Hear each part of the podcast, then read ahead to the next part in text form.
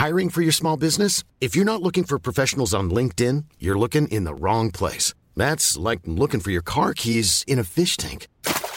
LinkedIn helps you hire professionals you can't find anywhere else, even those who aren't actively searching for a new job but might be open to the perfect role. In a given month, over 70% of LinkedIn users don't even visit other leading job sites. So start looking in the right place. With LinkedIn, you can hire professionals like a professional. Post your free job on linkedin.com slash people today. Wow. Nice. Yeah.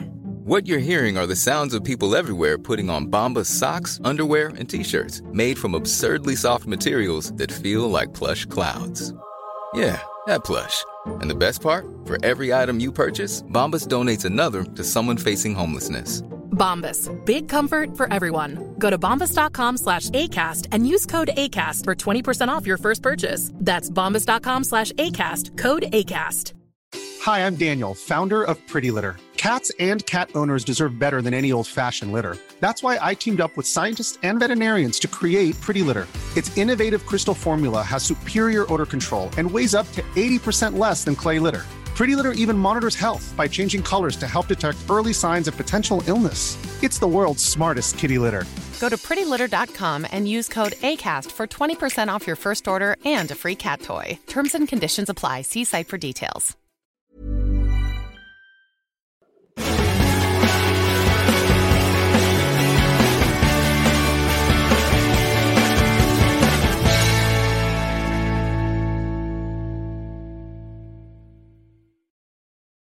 Well, those absolutely weren't career highlights. Well, they kind of were. Um, ladies and gentlemen, we have in a act- nutshell there. It, well, well, I've never seen. There's like there were like 15 pictures there, and not one of them looked like the same person. No, Like- these uh, camera phones put a few pounds on you, to be honest. So that's that's always a problem. Who's got- Who's got the camera phone on me right now? Because there's something going on here. I think I've got Um, about 10 on me. guys we uh, it is wednesday evening uh and we're back with another interview with uh this is this is uh i don't want to say a national league interview because it's not but at the same time it is in terms of current things but it's also going to cover the efl which is beautiful i'm joined by grant and aaron and we've also got a special guest with us tonight you probably guessed who it is because first of all he's sat right there and second of all his name's there uh mr andy woodman welcome sir thank you very much for joining us how are you doing Pleasure, pleasure. Thank you for having me on. this is going to be an interesting one. Um, we've all watched previous interviews, and uh, yeah, we were all very, very excited for how this one's going to go. This is Uh, the new serious me.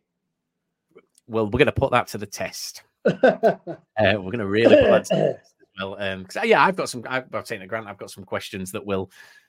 We don't generally get to ask, or we've never asked a manager before, but, but I think you're the person to ask in this situation. So, what we like to do is go back to the very beginning when we do these things, and that's where it all started for you, which for you was was Crystal Palace, and I believe was it five years you were at Palace for? Is that right?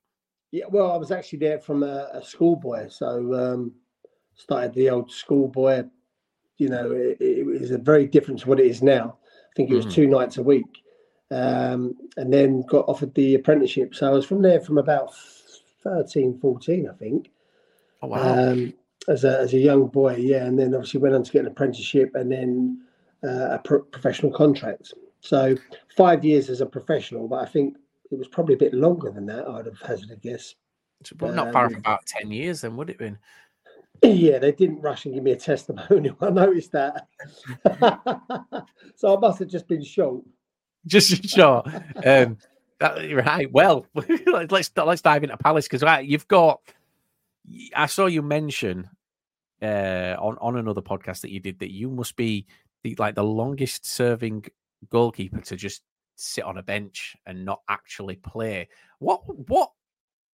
How long did that go on for? Was that like the full five year period where you were kind of No, in um, case? Well, what happened is they changed the ruling because it used to be just. I mean, this is how long ago it was. There used to be just two subs. Uh, then they made two subs. Then it was I, I don't know if it was three subs and, and a goalkeeper, or I can't remember exactly. But then they changed it. There had to be a goalkeeper on the bench, and it must have been just as the Premiership was starting. So I literally sat on the bench. Uh, I think consecutive for two seasons, uh, or pretty much. uh, if my memory serves me right. Um, and Nigel Martyn was the goalkeeper, and he never ever, you know, he was he never got injured. He was like uh, just a solid Cornishman. Um, so he never never looked like getting injured. And and the irony of it is, is the last game of the season I played in the reserves at Plough Lane, and um, the last this is I'm not even exaggerating this. The last kick of the match, the referee blew his whistle and I was on the floor. I crashed into a player of the opposition and broke my kneecap. So the season's finished. We've got one first team game left.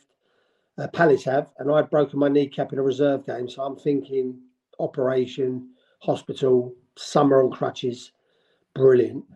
And the irony of it is, is Nigel Martyn's back went into spasm two days later against QPR, and they had to get Neil Sullivan in to play for a one game loan. So all that time I waited, and then I broke my kneecap when I might have just got a game. So um, I just want to jump in and like something I find really interesting about that is now sort of in the in the like modern day and stuff. You hear about goalkeepers and, and goalkeeping coaches say about you know goalkeeping union and and that like the the number twos and the number threes nowadays at clubs are, are as vitally important. You know, keeping the sort of uh, uh, camaraderie of the team and, and keeping the number one on his toes. Was that the sort of same sort of situation that you found and and like was it sort were you all still sort of like one sort of tight group or did you ever sort of get frustrated with the situation you found yourself on? Because obviously i can imagine from like a, a mental standpoint it must have been tough to be on the bench consecutively for so long. So how did you sort of keep yourself like mentally in the game really? Yeah, well, it was quite new then that keepers were on the bench. So I would have said for the first season, it was kind of a bit of a novelty of travelling around the country, being on the bench and thinking I might get on, but probably deep down, probably thinking I hope I don't. um, and then, yeah, and then the sort of second season, um, you, you, kind of you, you, kind of a little bit older, and you, you hope you might just get a breakthrough in a cup competition or something like that. Um, but but it, it, was different then. We, I mean, at Palace, we had me, Nigel Martyn, and uh, Perry Suckling. We're the only three keepers. Now, Premiership clubs got seven, eight, nine keepers. Yeah. Um, so, so, and Perry Suckling had an, an opportunity to go uh, abroad. I think it was. I'm, I'm going to say this off of memory. Hong Kong play out there for half a season or something crazy like that. Which, if you put it in today's context, you think, why would you do that? Um, so he went and had a loan somewhere, which meant I was number two goalkeeper. Um, and and I got on really well with Nigel Martyn. I mean, look, you could not get on well with Nigel Martyn. He was a real good guy, mm-hmm. um, and he was just a natural talent. I mean, I wouldn't say he really worked hard. I wouldn't say he was lazy, by the way. He definitely wasn't lazy, but he just he just used to go out do his training and go home, and that was it. No weights, and he was like solid. Um, yeah. But he used to help me all the time. You know, really, really good guy. And, and, and Perry Suckling did as well. I still them, so I still still bump into Perry, and they were a real good help to me in the younger younger stages of my career. Mm, I like it. I like the. Uh, I like the fact that you didn't get frustrated because yeah, I think you kind of understood where you were at, and you know you've got this goalkeeper who, like you say, is is just not putting a foot wrong. Do you ever and, look? And he was the most expensive goalkeeper in the country at the time. might I might be going in as far. Um, again, people are correct me this. At the time, he might have been the most expensive goalkeeper. He was the first million pound goalkeeper. So you know, wow. there's certain sort of um, criteria that you think, well, look, I'm not going to displace him, uh, and I'm not even going to pretend I'm going to displace him because I'm not that good. Because I, I, I was going to say, would you found would you found it if case if he did have to go on from going, ah, shit, this is just this is not going to happen. I'm going to have to do a game here. I'm going to have to yeah, pull the shit. There was one in. game in particular. Uh, I, again, it was Millwall at home, and it was a it was a, it was a big derby match, and um. I think Nigel come flying out and took someone out, and the whole place is going like off, off, off. And I think I was warming up, thinking myself, please stay on, please stay on, please stay on. and then when the ref gave a yellow, I think I must have gone like that. Oh, how unlucky am I? But deep down thinking, what a result. I didn't want to come on today. So um, yeah, you do have those funny moments. But look, it, I mean, it's the it's the it's the joys of being a number two goalkeeper. It's it's um, you kind of wait your time, wait your turn, and then you got to take your turn. And uh, mine come when I when I was injured. I think it's really interesting to me. And sorry if I'm going off a piece a little bit, boys, but like, like you just said about how positive your sort of mindset is now, and like probably one of the biggest cases of this happening in the modern game now is obviously at Arsenal at the minute with you know Raya and Ramsdale. Like, what is your sort of what is your sort of take on that situation? Because for me, uh, on, as an outsider looking in, I. I mean, I can see why Mikel's done what he's done, but I think it's a very risky game to play because you've got pretty much two first, you know, first choice keepers are battling, and one's got to be number two. So, like, it's kind of unheard of, that isn't it? So, what's your sort of take on that?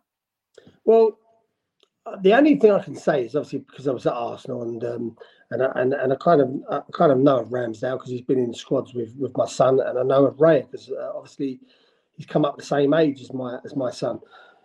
Uh, the only really thing I can say is is that the managers, I, I presume, has looked at the season ahead and and, and realised that you're going to have to have two number ones, Champions League, you know, uh, big big cup games, Premier League games and if you fall short on one of them, one of the games where maybe let's just say, for instance, one of the number ones was out injured for three weeks, and then someone else got injured or someone else had to go in that wasn't quite up to the spec, they could be the most important three weeks of your season. You could be out of a cup competition, you could be out of Champions League, and you could mess up the title. So I kind of get it. Um, I think what's harder for everyone to accept is that Aaron done so well this the season or the, the season and half, two seasons, uh, and and his personality is so great that it's exactly what probably Arsenal fans wanted: someone to show a bit of passion, and, and he and he was brilliant in goal. Let's be honest. Let's not get away from that. Yeah. And then yep. you've got David Raya, who's, who's, who's equally a very good goalkeeper with his own attributes. Um, so he's come in and and and probably found it a little tougher, not in performance wise, as in look, he's got to win the crowd over because he's he's replacing mm-hmm. a fan's favourite. So it's tough for both of them, and it's tough. It's a tough call the manager has to make, but he's made it for the good of Arsenal Football Club, in my opinion, yeah. to have two yeah. number ones in case one of them, you know, goes down, and then he's got another number one to put in. And I, I personally think it's good management in that respect, yeah. but awful if you're if if you're at this moment in time, Aaron Ramsdale, you know, because you kind of must be looking around thinking, well, look, I've done brilliant here, and haven't really put too many foots wrong, and I'm finding myself sitting on a bench the last bit I must add on that, I think he's been immaculately professional, immaculately yeah. professional. Um, and I, I, was a bit disappointed the other week when someone said about him clapping the goalkeeper because the goalkeeper made a save, like almost trying to make it sound as if he was being. Um, oh, that was the most genuine reaction I've ever seen. Yeah, I, I, I, thought it was brilliant because uh, because look, there is a there is a camaraderie amongst goalkeepers that you, you it's a really weird position. You don't want to you want to get in the team. You don't want to get in there through someone get injured. And equally, deep down in your heart of hearts, as much as you think, hope they have a lack of form, you don't want them to make a mistake because you know that that could be you next week. So yeah. it's a real unique position, and we all we all know how to behave, and we all know how to respect the man that's in in the goal, and and that's all we can do: support the number one that's currently in the team, and hopefully you get your chance to get in, and he then repays that support with you. And I'm and I'm sure David Raya would do that as well, you know. I think as that on that as well, there's there's the other side of the coin where let's say you didn't support and they made that mistake and you were kind of happy about it, and then they didn't get dropped, you'd be sat there going, Well, hang on a second. He's messing up and I'm still not getting in this team. Like this is how much they think he's better than me. Like that would then mm-hmm. You, yeah. you kind of get yourself in a spiral, I suppose, don't you? To to go back to your that injury, that one where you, you blew your knee out, do you ever look back at that and think, what if I'd not done that? What what would it have been in would there have been a different sort of career trajectory for you like yeah. in terms of it, it could have changed everything because that was so early on in your career wasn't it that could have been the moment that sent you i think every football path. player has a sliding door moment like that you know um, mm. and that was my sliding door moment where if i had have played it was the last game of the season I might have done brilliantly well. I might have then made people think mm, this kid's not bad. You know, he's he, he's not got experience. Let's let's keep him around, and and and mm. and you know he'll be a good number two. But look, you, you, drive yourself mad if you if you felt like that. it, it is what it is. Uh, Peter Beardsley used to always say to me, and and and it was a, it was a good shout. He used to always say to me, Peter Beardsley at Newcastle. He used to always say to me, Walter always finds his level, Woody. So basically saying, look, everyone might miss a moment here and there, but you play at a level you you, you generally deserve to play at. I like that. That's actually a really, really good, a good saying. We're gonna- if we're going to take a quote out of this podcast at all, I think that's the one that we're going to take. That's, Yeah. that's a, My like defining it. moment wasn't that one moment not playing. My defining moment was probably, let's be honest, not quite being good enough, and probably not being professional enough. If, if I'm to be honest, and I, and and that's me being brutally honest, uh, and and I've reflected that with my own son, uh, which he said in many interviews, which I've been extremely proud about. I've always been brutally honest with my own son of the the things that I had done wrong and didn't get right, and the way I acted maybe sometime when I wasn't I wasn't in the team. Um, and I really made sure that he knew all of this, and, and that there's certain criteria that you have to do if you really want to reach the top. And um, yeah, so I, I, look at him now and look at it as, a mirror of what I should have been, really. So he's that he's that potential of the path that you, you that you you could have done depending on how you approach things. I suppose when you're talking about, I mean, when you when you talk about the things you did, um, and you said you know maybe you shouldn't have done them, and like in this day and age, you don't necessarily see. I've heard some of the stories that you've told before, and we will come on to them. But like, I I have a question. I told Grant that I was going to ask this before we came on. Now, I obviously understand that you you've kind of as you've got older and now you're a manager, you've got to look at things completely different. And you've got to manage players that are potentially doing things that would be maybe a little bit, well, a lot out of line potentially. You know, we don't know what they do. But do you ever, when you have to sort of speak to a player about something that they've done and you, you know, you maybe giving them a bollocking, do you ever sit there and think at the same time in the back of your mind, oh, fair play, I'd have done that. Like I, I, when I was younger, I did worse. To be fair, like how how do you approach that as a manager now, looking at players that are doing things that maybe weren't anywhere near as bad as well, I don't want to say as bad, but the level of what you guys did, and you're having to bollock them for it. How how do you prepare? Yeah. how do you keep a straight face without Well, laughing? Because I just it's laugh. funny because I'd like to think I'm brutally honest with my players, uh, and and and sometimes they look at me and think this bloke don't stop moaning, and I, I look at myself sometimes and think well, I've turned into a moaning manager. Like I would, I was never like this as a player, but I've I've kind of worked out that. I have worked out. I've kind of realised that it's only because I want them to have the best careers they can possibly have, and they won't see what I'm trying to teach them and tell them and and guide them because I don't want them to go down a path that I kind of went down. And, and look, I, I don't want to sort of just sort of make a negative of this podcast because it's quite, you know, uh, I, I want it to be a little bit light-hearted. But there were some other factors in my world at that time that probably hmm. made me not have the career at that time I probably should have had. I had my mum pass away when I was very young, at 17. I was a young apprentice. I had, I wouldn't, I wouldn't say I had an unstable life, but I had a, a house that was turned upside down now because we had no mm-hmm. mum in the house.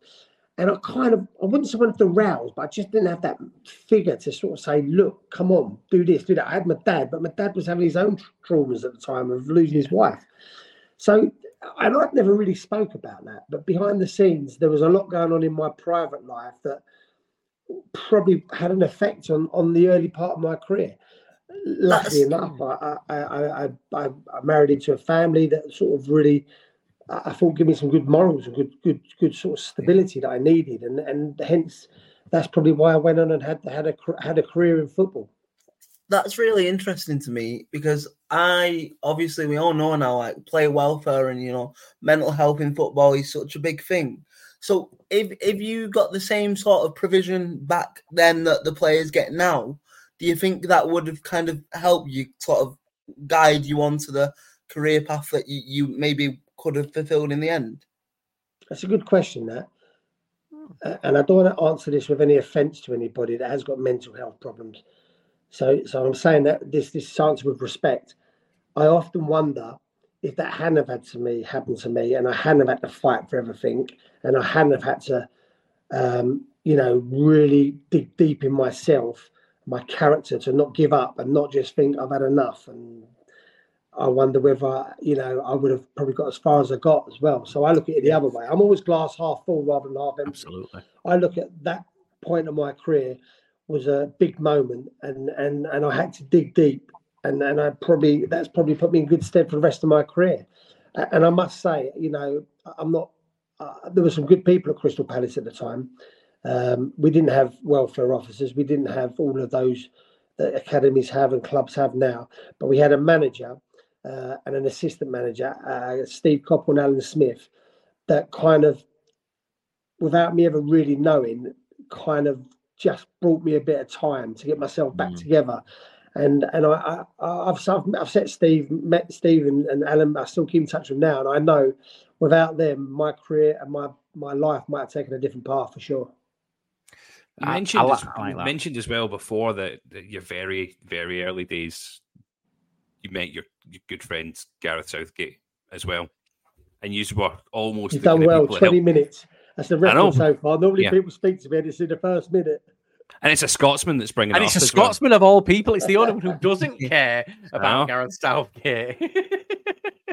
and you you found that you both kind of balanced each other, or he balanced you out, and you uh, maybe kind of brought him out of his shell a little bit. Would you would you say that's fair?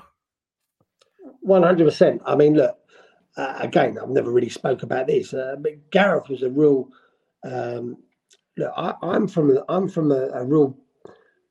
I would call it a rough part of London, and and and and I wouldn't say I'm uneducated, but I would say I come up in a in a sort of street kid sort of way. And and I, when I speak to my players now, they look at me as if they, yeah, of course, you did," but I really did. Um, and I'm I'm very proud of where I come from and where I'm at now in my life. But someone like Gareth was from a different world, and he, and without me probably realizing at the time, he was a really good sort of role model for me to look up. And and and he, we was the same age, but he would do things differently, and he would act differently, and he would speak differently. So I found myself, without realizing it, probably trying to be different from what I'd come from. Um, I always had my personality, it was always a bit lively and wanting to laugh and joke. And, and probably at this moment in time, you guys are thinking we'd like to see that in a minute because this is quite deep. But No, this is good. This is good. I like um, this as well. yeah, but actually, you know, Gareth Gareth brought, brought a lot of good qualities out of me, and and, and again, I say this on, on here, he was a real uh, a real friend to me, not only through the, the the the tragedy of my mother passing away, but obviously when I got released from Palace, he was a real friend, and, and, and he's been a friend to me ever since. You know, that's what friends do. I don't look at him as Gareth Southgate, the England manager, or the Aston Villa captain. I just look at him as a really good guy that hasn't changed from the day we were fourteen year olds to where we are now. Um, and and and look, I've said it to him many times. Again, if I hadn't partnered up with someone else, maybe I'd have been different, you know. But he he taught me a lot of good values and a lot of respect and and a lot of uh, professionalism. What I find really I interesting. taught him how to gamble, by the way. You taught him how to gamble. I taught him how to Oh, play my- cricket. Nice. What, if we ever what I get Gareth find- Southgate, we'll, we'll ask him. We'll, we'll ask him his version of events. Where he says he- he'll go. He did my head in for years. It just just wouldn't stop no matter what happened. He was just always there. What I find really interesting there though is you mentioned about like you know uh like morals and like teaching you things and being a different way. Like we know since Gareth Southgate took the England job, for instance, he's completely changed the way the not only the nation but I think the players view international football with that sort of you know family unit and and sort of stuff like that. So because you- you've known him from young, is that something he's always believed in? So when he came into the England England fold and set it up a bit more like a club setup, was that was that not really a surprise to you? Was that always something that you thought he would do? Uh, anyone that knows Gareth closely knows that he's got some fantastic qualities and he's a superhuman person, you know, really good human being. I, I always hoped that he would act like that as a manager, and, and I never thought, you know, in a million years he'd be the England manager, you know, and I, I mean that with respect, and he'd probably say that as well. But what he, what what he's done is he's he's made people have respect for the country, the shirt, the team, and the people that work within the the the the, the, the, team, you know, the backroom staff, by just being approachable, just being normal, rather than being this manager sort of like I'm the boss, it's my way. Mm. That's not Gareth. And and what makes me laugh is when I hear people say you've got to be this certain way, you've got to have this edge about you, you've got to be ruthless. But Gareth's Gareth's played at the top and managed at the top now and he and and there's ways of being ruthless and the ways of, of having a rod of steel through you. And to do what he's done, he's got a rod of steel for him.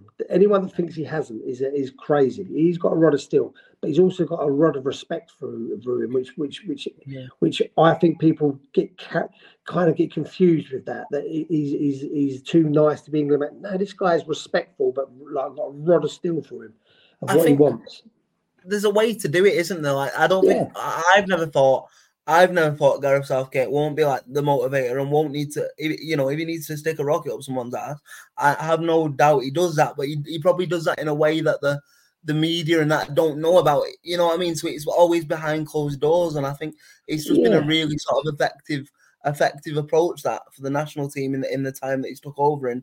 You know, look at what we've gone on to achieve. You know, and uh, if, if you're a player and you've got a manager that you respect and you you really like and you know is a decent human being uh, and you know that he's doing everything for the right reasons whether it's for your career the, the england or whoever you're going to run for a brick wall for that man and sometimes that is just enough you know you've got a team that runs through a wall for you uh, and I think I've got a little bit of a team like that at the moment that realise that you know he's a decent guy. I'm tr- he's trying to do the right things, and they will run for a wall for me. And that's not easy to create that, you know. And that's just a respect value that you try to be honest to everybody and help everybody and Yeah. and, and and do it the right way. You you do get it wrong sometimes for sure, and I've got it wrong a few times. But I've always been big enough to turn around and say to a player, "Look, I've got that wrong there, and I apologise." Yeah. I think one one thing that you said, and it's just just to go back a little bit, you spoke about how with your current players that sometimes you'll you, you sort of you do and you suggest or you you you make decisions because you want them to achieve, you want them to get to that level that you know they can get to. Um then we spoke about obviously back at Palace when you didn't really have like what football clubs have these days in terms of a setup. You had a manager, you had an assistant, but do you feel that that's something that you've maybe taken on because you didn't have as much of that around you at the time that you've sort of you've seen that you can you've seen that players do need that you don't know what's happening behind closed doors like these players are going home and as far as you know they're coming in with a smile on the face in the morning. That you know they're playing football with the with the mates. If it's a it's a good team setup they're playing with the mates. They're going home with a smile. But you don't know what's happening when they get there you know and and sometimes that that arm around the shoulder can be everything. Like it might not at the time feel like anything. You might not feel like you're actually doing anything there other than just having a chat, but to them, it could really be a huge difference. Is that why you maybe take that approach a little bit more? And, and like Gareth seems to do the same. Yeah, I, I think so. I think um, I think there's a few a few factors really. uh, If you don't mind me talking about, one is I'm a father of a footballer, Yeah. so Yeah. I always look at the player I'm sitting opposite the desk, whether I'm dropping him, picking him, or just speaking to him. I, I want a manager or someone to speak to my son in a, in the right way. So that's the first thing, and I try to treat every one of my players, whoever I work with, like it's my own son. And and they'll laugh at this maybe. They say, well, what about when you shout at us the other week? Well, listen, don't think I don't shout at my own son, but I try to treat him with respect. That, that's the first thing. The second thing, and I must credit my um, my owner in this, um, Robin Stanton Gleaves. He's he's a successful businessman, and and he had a huge business with 13, 1400 people in it. And he's taught me a really valuable lesson uh, that he's a he's a people person, Robin, about taking time to speak to everybody and taking time, which I do anyway, but actually my players, getting to know my players, their families, their wives, their kids, and what's going on in their life and showing an interest. Now, I, I've actually enjoyed doing that because I really get to know my players inside out and I feel that they can trust me when they've got a problem, they want to tell me something. Uh, and, and, and I think all of that put together shows you you're a decent human being trying to do a decent job. I think it's a good it's a good recipe, mate. I really do. The tactics, the tactics, and all the football side and the recruitment that's very important. Don't get me wrong, but if you haven't got the finances like um, the other other clubs in our league, you've got to find one percent. And I'm always trying to find the one percent. And if it means that I ring a player at home because I didn't think he had a good day at training and is something on his mind, is his wife all right, which I do quite regularly. I think that can only only you know show that I'm a good person that worries and cares about my players first before football. We, Um, we and- actually broached this question a couple of weeks ago on our weekly podcast in the National League One. and we were talking about the difference between clubs that have and spend a lot of money in this league, and do you need the League One budget to to really achieve anything in this league? But I think you've just hit the nail on the head of the complete counter argument to that, because you've shown over the last few seasons at Bromley that you don't have to pump loads and loads yeah. of money in to to make a success of it. Mm-hmm. Yeah, look again. I'm saying this with respect to Bromley. I'm saying it with respect to my owner. Uh, and my owner's got no problem with me saying this. So, because well, we've had a discussion about this, and I said, I don't want to ever think mm. that I'm sort of being negative about the money I don't have to spend. And he said, No, no, it's important you tell people because this is how we run our football club. Our budget should be 17th, 18th in the league. You know, that's that. If you go on budgets alone, that's where we should be finishing. Yeah. So we have to cut our cloth accordingly. But I have to call in favours for loans, and I have to speak to people I know in the game at Arsenal, at whoever, Palace, whoever I'm going to. And the, you know, I've been in the game 35 years now, so there's a lot of people I can call on. So you have to get these right players, the right characters, the ones we can afford. Uh, when we go into the summer to try and get players, we know we're going to be their fourth or fifth choice. They're going to go to everyone else first, see if they get more money, and then come back to us. So I have to get all of that right. Once I've got all of that right, and I feel I've got the right character, and I'll never sign a player unless I've met them. Uh, because I want to, I want them to know what I'm about and what the team's about and what the DNA of this club's about. And then then you've got to really make sure they buy into you and buy into the club and buy into the ethos of what I'm trying to create here. Because my staff have done it. Uh, we haven't got the riches, we haven't got the money to just go and buy so much. We have to make the best of what we've got, and in that we have to put some young players in there as well. Um, and we've we've we've been playing 18 and 17 and 18 and 19 year olds regular, um, and we sold one last year. So all of that mix comes down to our budget. But if you get that right and you have a little bit of luck with injuries and suspensions at the right time, you you can find yourself in a healthy place in this league. You know, and uh, that's that's where that's how we've done it for the last two or three years since I've been here, and we've had one FA Trophy win uh, and two playoffs. So um, we're I trying to go to the next one now and get out of the league. It shows, though, doesn't it? Because you you went just a bit further back in the conversation, you were saying how important it is that you know you think your players will run through brick walls for you, and I think it all comes down to a, a two-way street of respect, doesn't it? If, if you respect your players, your players are going to give you that extra sort of five, ten percent on the pitch every time they step out for you, and and that's obviously what's happening at Bromley, and it and it should be admired. So yeah. Well, thank you. Yeah, no, we we we think it's important. We think that team spirit and and and the craft we put in is relentless. You know that that's our that's our sort of tagline at our place. We're relentless in everything we do, um, and we'll continue to be there because because we have to get the one percent more than everyone else. And if we get those, mm-hmm. before you know it, we'll be ten percent better than everyone else. Yeah. Did you ever think that you would be managing Dennis Bergkamp's son? because um, I no. think that is a surreal no. thing to to to say that like yeah, that he's in the, the national league like that's that's something that obviously with any footballer of that caliber when they have a child you, they, they're automatically kind of put up there aren't they and everyone thinks that's it it's made for them but it just shows you know you, everyone's got to got to really really work and he's obviously bought into that as well with you how uh, how did how did that come about? How how do you feel about that? Like, does his dad turn up to games and do you have well, to? Well, I was just going to jump in, and say, I'll tell you something even more surreal. His mum and dad have got season tickets and they brought them. You know, fair play to them. I mean, that is you, awesome. You know, that that's something else. Mitchell worked with me at Arsenal, uh, Mitchell Bergkamp. Um, and and I should imagine he's had to carry the the, the Bergkamp name around with him. He, he went to Watford, COVID struck, and like so many young footballers, it really probably it's probably cost a generation of footballers their careers because cutbacks yep. and clubs, etc., etc. Yeah. Uh, so I, I, invited him in. He come in. He's a talented boy, a really talented boy, um, and he'd done brilliant for us. And we we wanted to get to. We, he's been really unlucky, I have to say. We wanted to get to pre-season because we come in halfway through a season. He'd done really well, and I always thought to myself, if I can get him to a pre-season, have a full pre-season with us, be super fit, super strong, and feel part of the group even more than he does, then we've got a player on our hands. And just before the end of the season, he had a concussion, and then he got another concussion. So that was a little bit worrying. Two quick concussions, um, which was a little bit of a scare for everybody because they wasn't nice. and then come back pre-season already go, and he got another concussion. Like it was, it was such a freak thing that happened.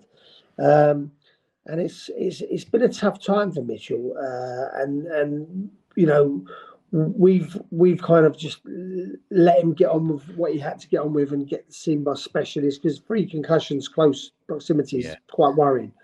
Yeah. I had a chat with him the other day. He's all he's, he's back. Yeah, he's all back. He's in a good place. So hopefully, in the new year, we'll be seeing Mitchell sort of uh, back involved in our team. But we're not going to rush him. But uh, yeah, to have uh, Mitchell Bergkamp and, and Dennis come down, and Dennis, what was even more surreal was that I had a chat with Dennis in my office. He was sitting the other side of my desk like a player, and I was just chuckling, to myself. Blimey, Dennis Bergkamp, see the other side of the desk, and and I'm talking to him as like a player. When really, I've got no right to be sitting opposite that desk. Yeah, do you, do you want So- my seat? And it's someone's Yeah. very nice family, very nice guy. You know, of course he knows football, um, Yeah. and very humble. Um, and just actually, it's quite nice to see him probably be like a father and watch his son play. Albeit it hasn't been a great season this this year for him, but that that will change. Yeah. Sometimes in in situations like that, when you get uh, a player that has had like a you know a father that's had such an illustrious career, how do you? Is there any sort of additional pressure maybe that you have to figure out about not necessarily matching the the the um sort of parent's career because obviously he, he was outstanding. Not many people can match Dennis Bergkamp's career, but is there sort of that sort of mental side of it in in his head where he's like, I've got to, you know, I've got to make something of myself because my dad did this and I want to sort of sort of like impress him and, and make him proud. So do you ever have to put like your sort of hand around him maybe a little bit more and kind of just tell him to be sort of his own person and not you know do you know what I mean? Not just not Yeah. just for the I- surname. I, did early doors. Early doors, I kind of said to him, "Look, you're carrying a big name on your shoulders there. Um, you know, just go out there and show what, what Mitchell can do. Let's forget forget you then. I tried that, and that's that's impossible to do. Let's be honest. But what happened is, this is where footballers are brilliant. Uh, I walked down the gym one day in uh, in, in our club. Uh, believe it or not, I went in the gym and um, I heard the lads having a debate. They was having a massive debate about is there is I'm sure I'm going to say Lampard's better than Bergkamp. Now the lads have obviously teed this up a little bit to have this debate, and uh, and and Mitchell's in the middle, and he's sort of like he, he don't want to be too big time, but he also wants to defend his dad, and uh, this debate was going on. It was brilliant. The lads, some was saying, "No, Dennis is miles better than Frank Lampard, miles better," and it went on and on. But it was it was the lads' way of saying, "You're one of us. Don't worry about that. You're one of us." And it was a real nice moment, and it went on. It went for hours. This debate in a real healthy, nice way. Um, and then I walked down and said, who do you think who do you think's the better player? And I said, come on, Dennis Bergkamp. Frank Lampard's great, but Dennis Bergkamp's Dennis Bergkamp. And, it, and it was a nice way of the lad sort of just saying, look, you're one of us. Don't uh, nothing else to worry about. To go back to the whole let's get Woody in. Get Woody in. Bring him up. It's going back to the whole let's get Woody in, bring him out. he's coming along, he's on he's on the trip. Yeah, yeah, there's a few trips I got on the editor. yeah, there's there is some trips, isn't there? Um, I, I have a question though about those trips. First of all, why Tenerife? Why was that. Tenerife the thing? Well, I think initially it was easy to get to, and when the FA Cup started, it was the weather's the only place you can get to in four hours, but the weather was nice, um, and that's how it sort of started. And then it become like I, I presume you talk about when Crystal Palace got to the FA Cup final when I was Yeah, younger, yeah. And then it become like every time we won a round, let's go. Te- we're off to Tenerife again. It become like a superstition. And part of the superstition become taking me on the trip. I mean, I was like 16 or 17. I was only a kid. And it was it's, it's never been known that a kid goes on a trip. I was on every trip. Uh, it was crazy, you know, absolutely crazy. Um, but brilliant. You know, the lads looked after me and I was part of the group. And, you know, I- I, mean, I'm still friends with a lot of them. Weirdly enough, I'm still friends with a lot of these players that were on that trip to this day. Andy Thorn's a friend of mine. Uh, Dave Madden's a friend of mine. Uh, they come down to Bromley to watch me and support me. Um, Alex Dyer, Mark Bright, all of these guys, you know, I I speak to them really regularly, and that, that probably says a lot about the camaraderie in that group at that time. Uh, Alan Pardew, obviously, I've worked with, who lives just over the road. So it's kind of like um, a group of players, the camaraderie and the trips probably bonded us all together, really. Do you think there's still that camaraderie now at football clubs, like through younger players coming through, or do you think that's dissipated now? Uh, I'd like to say it's the same, but it's not. Uh, uh and and I don't want to be one of these old people that says football's changed in my day and all that stuff. But it, it, was so important for me to clean the players' boots, the four or five players that had mm. to clean, like all of us, because you instantly had a connection with those players, good or bad. It was it was your connection, so they knew you, so they'd speak to you. The other thing now, and we're talking about the Premier League. The Premier League is huge now. Some of these boys don't even train on the same training ground as the first team boys, you know, and it's it's so disconnected now, and and, and that's that's a shame but there's pluses as well now. You know, the facilities are top drawer and, and everything's there for you. You can't foul. And if you do foul, it's because it's your own fault or you're not just good enough.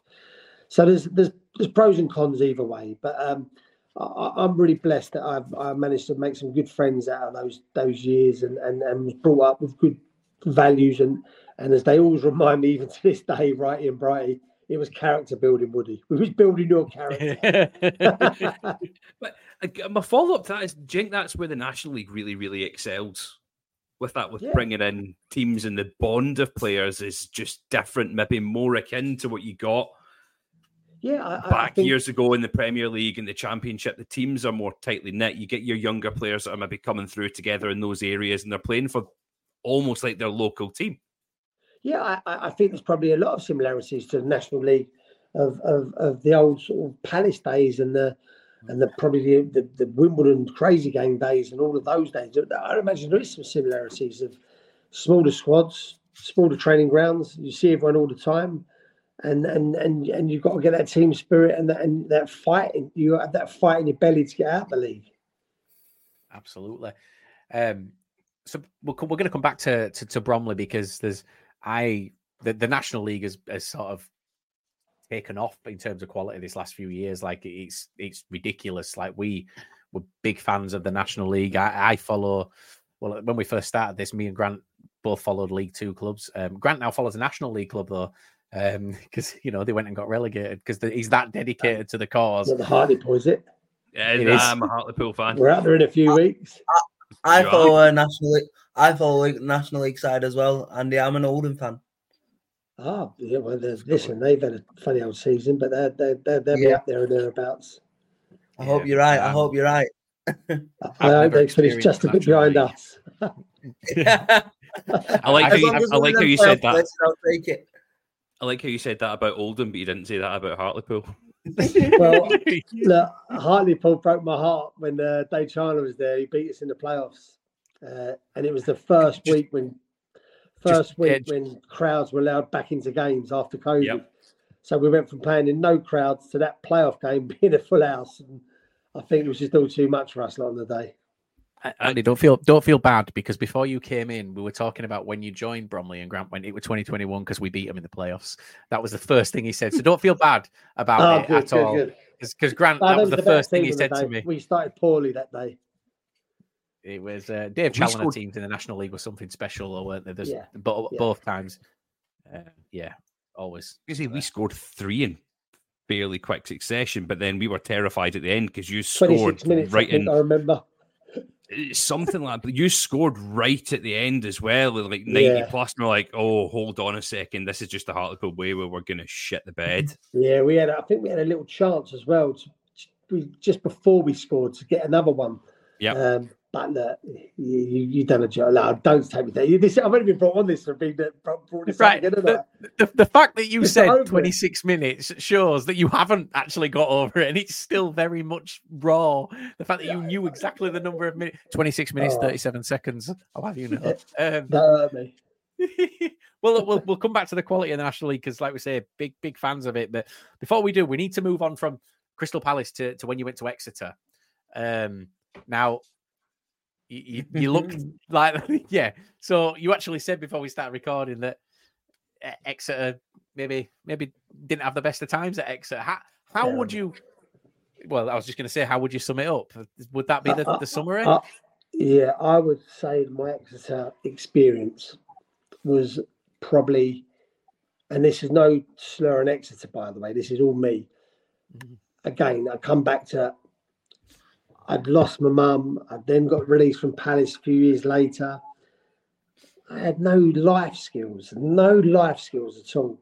Thrust down to Exeter, never knew where Exeter was really no family, no, and then people are saying, well, "Come on, you're a man. You know, you're 20 years of age or 21 or whatever." It was just all too much for me, and I'd gone from being at a club like Palace, which had become my family, to then going to this club where you had to wash your own kit and you had to fend for yourself, and I knew no one. And when training finished, I would just sit in a coffee shop and wait for the day to come around to the next day it was just a complete nightmare for me and and and, and I wasn't prepared for it. And but the flip side of that now is when I take a player on loan, I make a real point of making sure they're settled, everything's okay. Um, I've even invited them round my house for dinner if they want, you know, so they're not on their own. Um, but yeah, it was a real tough time for me, and, and I wasn't very good. Let's put that in the mix as well. I wasn't very good. I didn't know whether to come for a cross, stay at home. I was just a disaster, and the team wasn't great as well.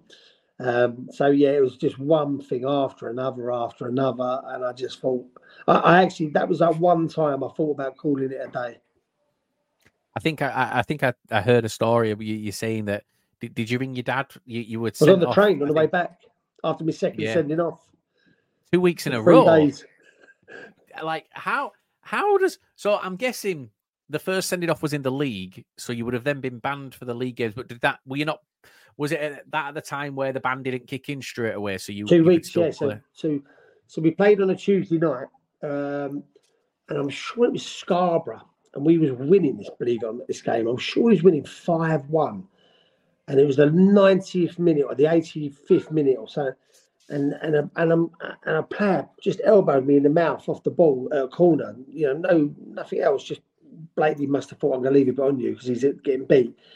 And I, I always had a little bit of a fiery streak in me, and I, and I, I, I sort of hit him, and then it all kind of went off, and he thinks, "What am I doing?" You know, like. But I, but I think that was a, a build up of everything that had gone wrong. That I'd had enough, you know. So anyway, we then had a scrap down the tunnel. It was chaos. Um, anyways, uh, sent off, red card. But then the band didn't come in for two weeks, so you could play the Saturday after, much to probably the, the, the disbelief now of Exeter fans.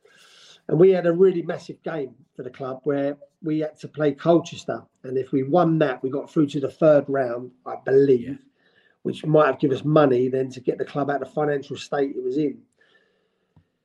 Uh, we was winning one 0 at the time. Oh, this is good. You're bringing up all these scars on me, you lot today. This is not meant So- to be hard. so here's- with here- family life. And, I There's took a, but there's a reason. There's Yeah. a reason, and it's Uh, because of your story in this second game. This is Uh, why. so I got a back pass outside my box, and I went to pass it to the to the left back, and I realised the guy had sort of cut off that channel.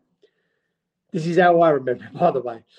And I thought, right, let's do a step over and go out the other way, and then I can s- spray it out that side. That was in my brain how I was thinking. As I've done the step over, I slipped, and he's now about to toe the ball off me and put it in the goal, and I just put my hand on the ball outside the box, off, you know, and um, even my own players were pushing me off as I was going, and like you idiot. So that was a nightmare, yeah. And then uh, and then it just got worse, uh, worse after. It was just a disaster. I mean, Terry Cooper, God rest his soul, loveliest man, so patient with me. So again, an example of a man that was more than football. You know, care actually cared about me because he knew I was having a tough time. Uh, never turned his back on me. Never hung me out to dry. Re- really, you know, when he really should have. Um, and after the game, he he, kind of said to the lads, you know, he's the reason you've lost him over there, like that, sort of like in his rant. And he didn't say, you know, I, I- have no problem saying that, you know, even looking back. And I thought, look, I might just break the ice here a little bit. And I thought I'd just come out and say something. And I went, fucking hell, Gaffer, when I got sent off, we was winning 1 0. Think himself, like, you know, might just break the ice a little bit. Oh my God. It was like World War Three in there. It was like I had players trying to chin me. I had a manager trying to rip me head off. I thought, oh, I've got this wrong. And uh, yeah, I got a seven game ban. And I'm right in thinking, unless it's been changed since, both of your your sending offs created a bit of history, didn't they? Because the goalkeeper that replaced you re- still remains. I think is is he the youngest player ever to play in the FA Cup in the league? So at least at least them moments will No, I always did- I be didn't see him. I was in the dressing room. them moments will always be connected to a bit of history for you, I guess. Yeah, it's Yeah. history I don't want to be connected to. Uh, do you know what? The people of Exeter were, were nice people. You know, look, they, they were nice people. I was rubbish for them. And I wish I could go back and say to every one of those fans, I'm really sorry. I was rubbish. We'll t- we'll tag them, don't you? Worry, we'll tag them. I yeah, Twitter. it was a tough he's- time. And do you know what? When I go down there, I, I, I go down there, weirdly enough, with fond memories. Uh, and I know it probably brings shivers through Exeter fans. But the lady that I stay in digs with, who sadly passed away, she was an Exeter uh, supporter. She defended me to the hilt with people. Like, I mean, I am talking. She defended me with people when she really, she'd never been defending me. He's a lovely boy. He's, you know, it's not easy. So I had her fighting me battles. I would go out in town. People would want to just kill me. I, I, I, it was horrific, you know. And um, and then I went back there a little while ago. Took my team to Exeter's training ground, the Boot and Laces. Uh, no, not the Boot and Laces, the Cat and Fiddle. Uh, and we trained at the training ground, and it was it brought back some memories. It's changed a bit, a bit, you know. But it, I, I we trained there before we played a, a game down that way, and that, that brought back some fond memories and some Is not anyone fond ever- memories. Has anyone ever pulled up a video of it? Is there video footage of the step over anywhere? No, gonna there- be. there It's an isn't of FA that. There is game. There is one of the horrific goals that me and Robbie Turner had a mix up with a ball, yours, mine, yours, mine, and we both messed it up, and the guy put it in the net. But I haven't seen. I've, I, I, and do you know what? If you find it, don't send it to me. I don't want to. See No, it. no, no. Well, that's a- it's a- yeah, no, no, no. I bet Uh, someone thing tags is, me in this now. Later on, here it is. You Found it. The thing- Found it. the thing is, I think that's a perfect example, and you were talking about it before of your like sort of mental strength and your like bounce back ability. Because for many players, it's such a Hiring for your small business? If you're not looking for professionals on LinkedIn, you're looking in the wrong place. That's like looking for your car keys in a fish tank. LinkedIn helps you hire professionals you can't find anywhere else, even those who aren't actively searching for a new job but might be open to the perfect role. In a given month, over 70% of LinkedIn users don't even visit other leading job sites. So start looking in the right place. With LinkedIn, you can hire professionals like a professional. Post your free job on linkedin.com/people slash people today. Since 2013, Bombas has donated over 100 million socks, underwear, and t-shirts to those facing homelessness. If we counted those on air, this ad would last over 1,157 days. But if we counted the time it takes to make a donation possible, it would take just a few clicks. Because every time you make a purchase, Bombas donates an item to someone who needs it.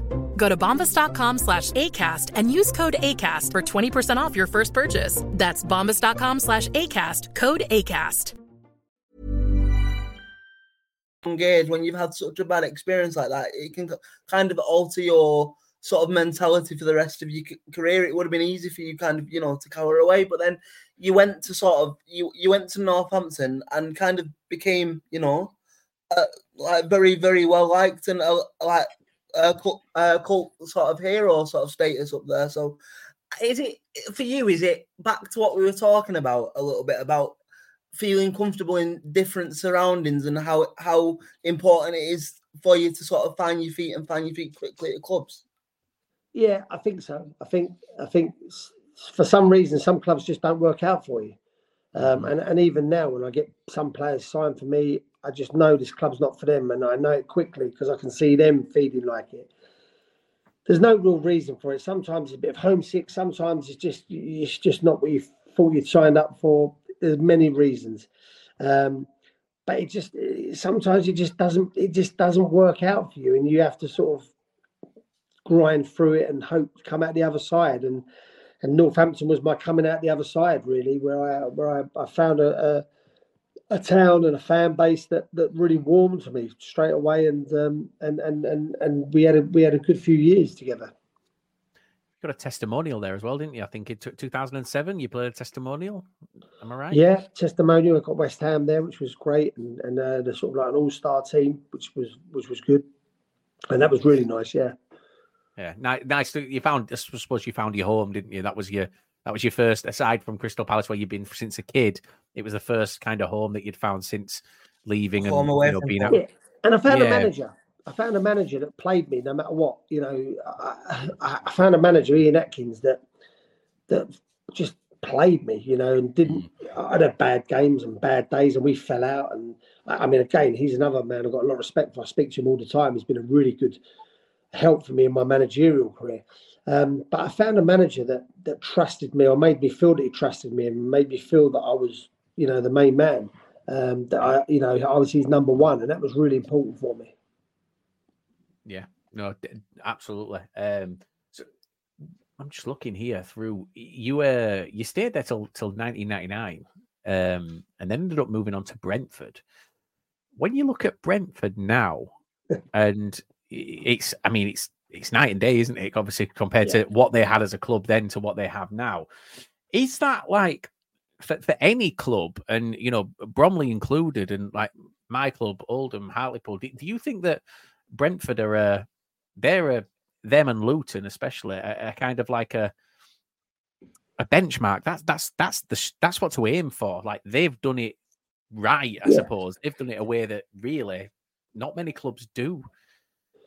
Yeah, I, I- think I think so. I think uh, it gives every other team hope, doesn't it? You know that Luton can do it, Brentford can do it, and you could go back as far as Blackpool did it. You know, and, and teams like Yeah. that. I think that gives Right. that, that's what the beauty of the Premiership is. You know, if everyone's striving to get in there, and if you get in the playoffs, you, you might just get across the line. Yeah. Um, I think- Brentford was a was a was a was a good club, you know, Griffin Park, and we had Ron Noades and that. And but again, at Brentford, you'd have thought me coming home to London, being in my surroundings, I just didn't settle there. I just I don't know what it was. You know, I knew the coaches really well, the the owner and Ron Noades. I'd had him at Palace.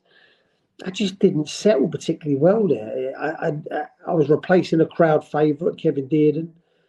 Mm. So from the moment go, uh, you could argue a little bit, maybe like the Raya sort of now. I was going in replacing the keeper that they didn't want replacing Yeah. um, with some of the fans.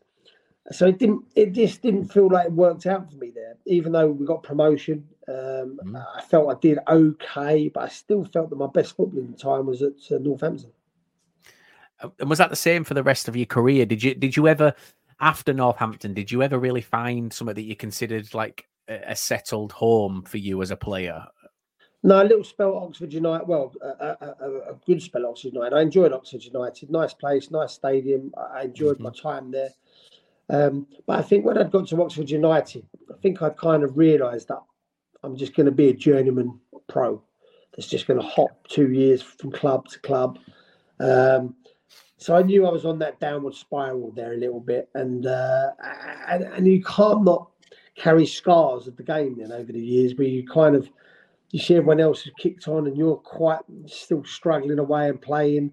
Yeah. So, uh, so I feel that Northampton was the sort of pinnacle of my career, really, uh, and it, and that was the where it should have. I should have probably kicked on and got a move, and probably didn't um, for whatever reason, and and and then found myself sort of like being a bit of a journeyman goalkeeper after that. How long did that take you to process? When because you see, there's still players now that are considered journeymen. Like you, you, you I mean, there's, there's there's loads, isn't there? Let's be brutally honest. There are players that you just you know that every summer or every eighteen Yeah. months they, they're, they're going to come up, and um, I suppose now for, for a lot of them, it's it's even harder to find clubs as well because you, you're seeing them. tough. Yeah, you're I seeing mean- players not actually find clubs and, and not yeah. I not mean, I, signing think, for I, anyone. I don't think you do come to terms with it because I think you just cling on because you love the game that much and you just hope you're going to end up getting a move that's going to be the life changer. You you cling on to that, you know, um, and you do love the game. You know, all the scars and all the ups and downs, and you know nothing else. I knew nothing else from the age of 14, 15.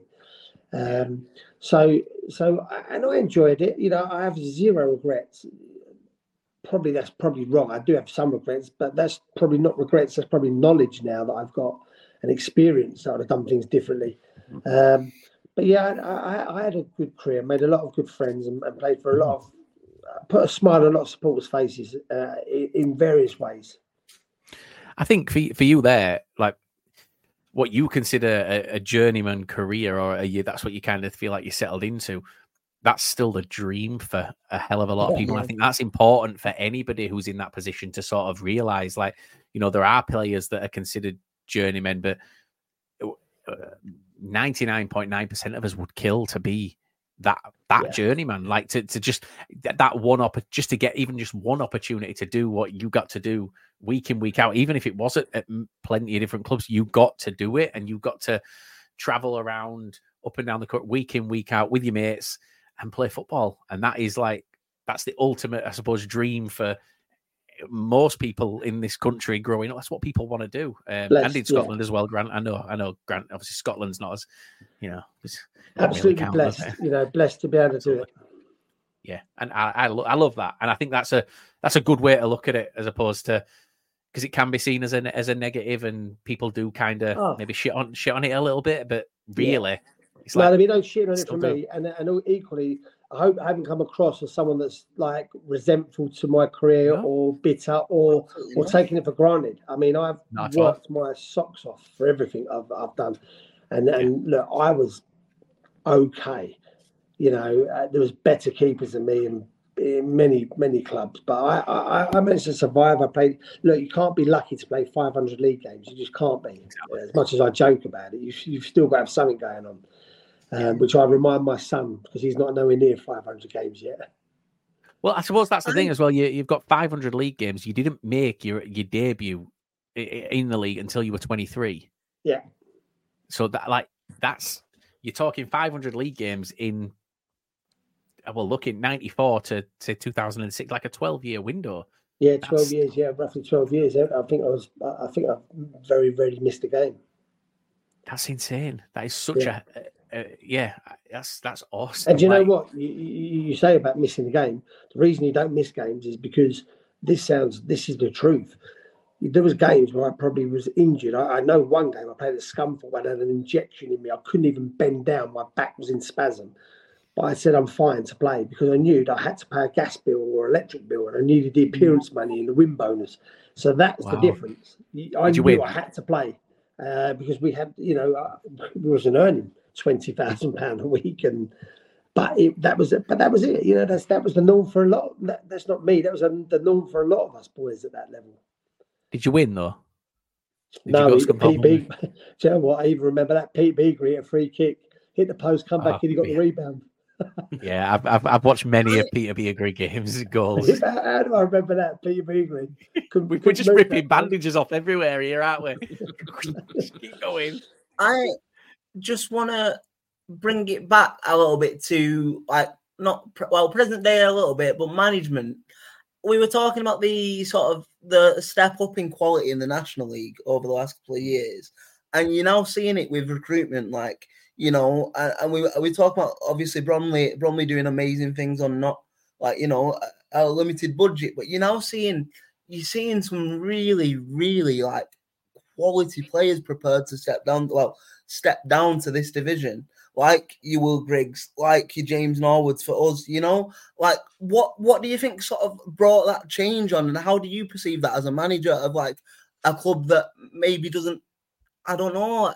Like, yeah, how do you perceive, perceive the change of that in the league? And do you do you just think the National League will continue to grow now from from this point? Yeah, I, I, I think that's a good question. I think um, the National League is uh, there's no regulation on, on on fair play. So basically, the clubs that got the money, it's normally the owners' own money. So there's, there's, there's it's, it's really kept together with a lot of self money of, of owners. So so that's one thing. Um, and there's some big clubs in the National League. I mean, look at Oldham; they're a big club. They get 7,000, 8,000. At I, li- Chesterfield, I Will like you, Andy. I like you a lot. yeah, Will Grigg, Will Grigg went to Chesterfield, and he he uh, he's playing in front of ten thousand.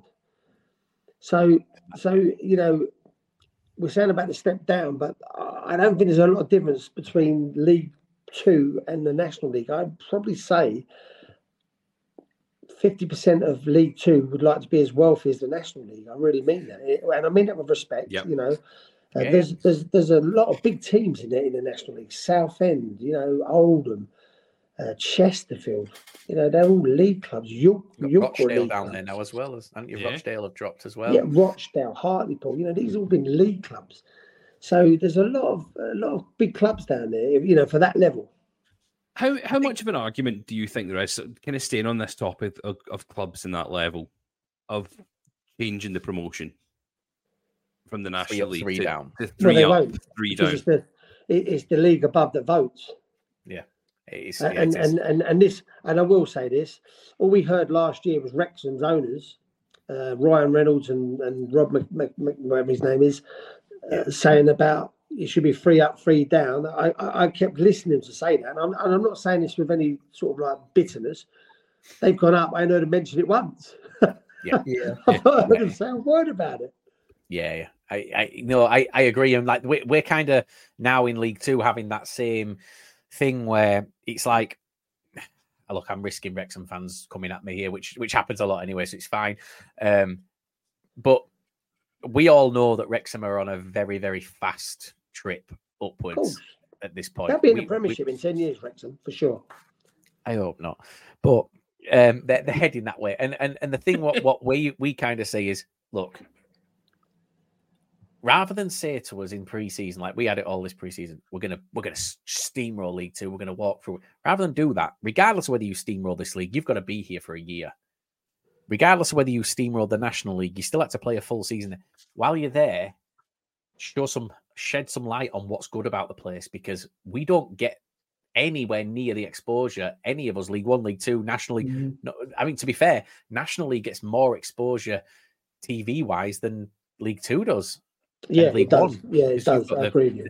the tnt sports deal we we don't get that um obviously it's going to change next year but we're just very much like guys while you're here don't shit on it show people exactly what this Yeah. this league is and that's Yeah. all we kind of want. because we know they're not going to be here for long but it leads me on to, to Wrexham and it's it's kind of I feel that the National League is a, is a year ahead of League Two um and what I mean by that is you had Wrexham you had Notts County. They were the big big money teams in the league. Like they were the they were the ones weren't there and then obviously you had Chesterfield. But do you Yeah. feel that for a lot of teams in the National League last season especially it was kind of sit back and let them get let them go. Just let them get gone. Yeah.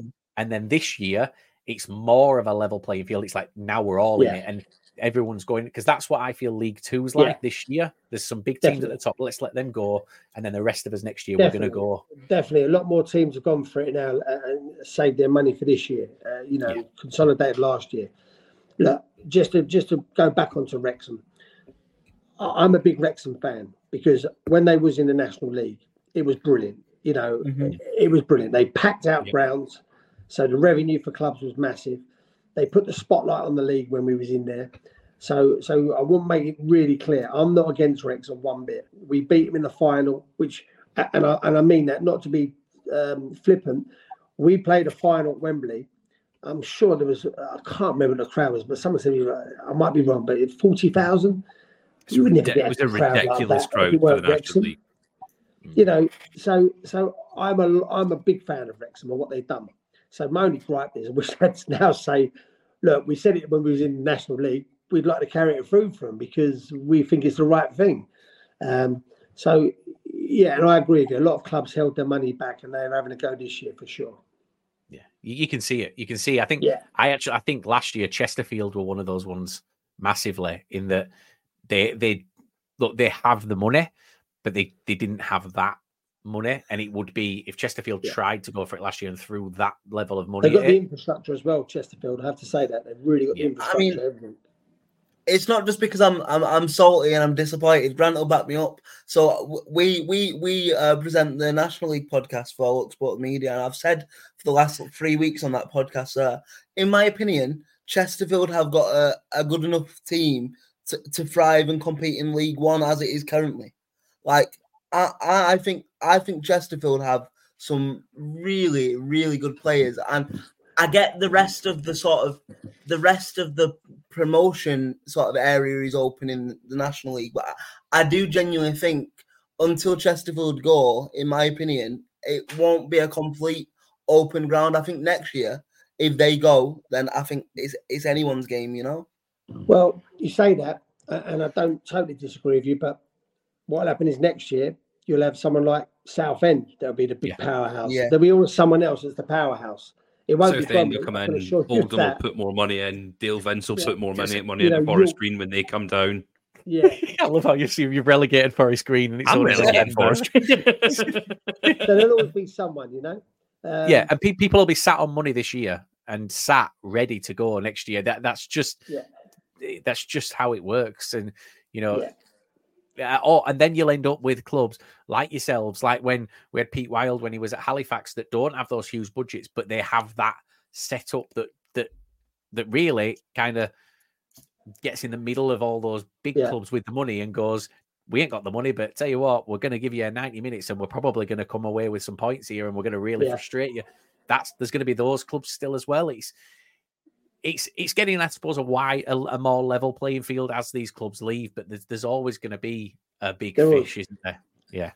I think the simple answer is free up, free down, like the rest of the leagues. That's that's what I think should be really the the, the and I'm and, and you know what?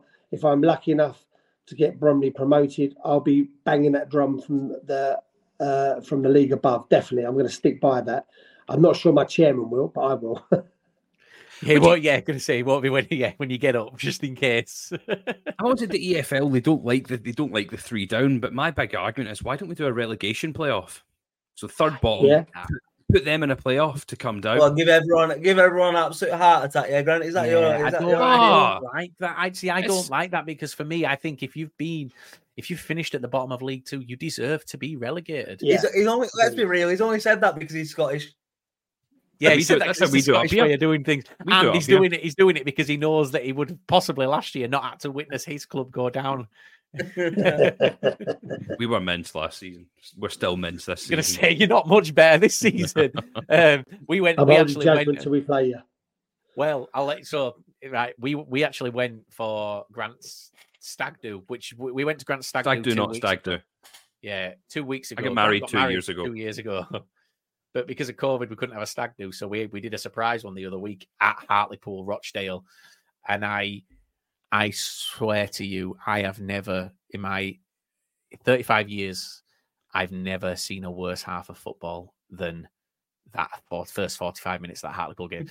it was it was so bad, and I like I'm just look, just turn up and attack early, and you will flip that crowd. And the second that crowd flips, it's game over. Yeah, that, that crowd is uh, that crowd is lively. They normally have a go at me, to be honest.